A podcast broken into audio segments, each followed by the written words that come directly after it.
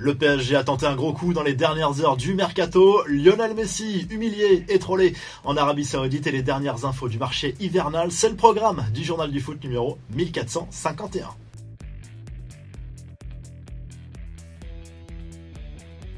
Un échec de dernière minute pour le PSG. Selon l'équipe, le club parisien a tenté d'arracher la signature de Matisse Delirte en situation délicate au Bayern Munich actuellement. Il n'est pas le premier choix de Thomas Torel, mais l'international néerlandais a dit non pour le moment au Paris Saint-Germain pour voir si sa situation évolue dans les prochains mois d'ici la fin de la saison en Bavière. Le club parisien qui pourrait donc revenir à la charge dans quelques mois. Le PSG qui a trouvé un accord enfin avec Francfort pour le départ d'Hugo Ekitike qui pas dans les plans de Luis Enrique. C'est un prêt avec option d'achat au club allemand pour un package global potentiel de 30 millions d'euros. Les autres infos, mercato, rideau sur le marché d'hiver du côté de l'OL.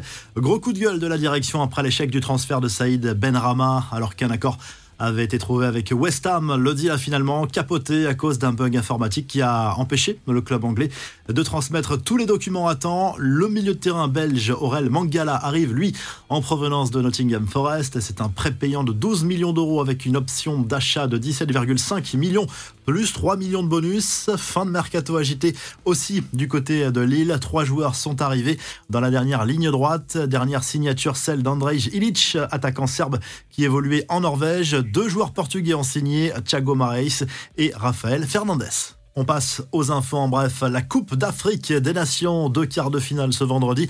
Nigeria, Angola sur Bein Sport 1 à 18h. Les Super Eagles sont désormais favoris pour les bookmakers, mais attention, cette canne est pleine de surprises. À 21h, le Congo défie la Guinée sur la même chaîne pour les abonnés.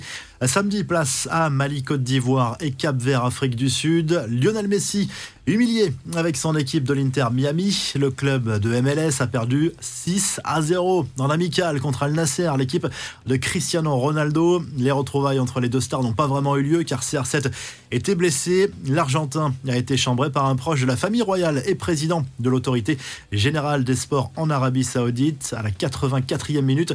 Juste après l'entrée en jeu de Messi, on a vu Turquie al Alchik apparaître sur l'écran géant du stade et le dirigeant saoudien a levé les deux mains en l'air en indiquant un 6 avec ses doigts histoire de bien rappeler à Messi le score de cette rencontre et cette info insolite en Amérique du Sud à El Alto en Bolivie, un stade situé à plus de 4000 mètres d'altitude a été homologué pour des matchs de Copa Libertadores. C'est du jamais vu.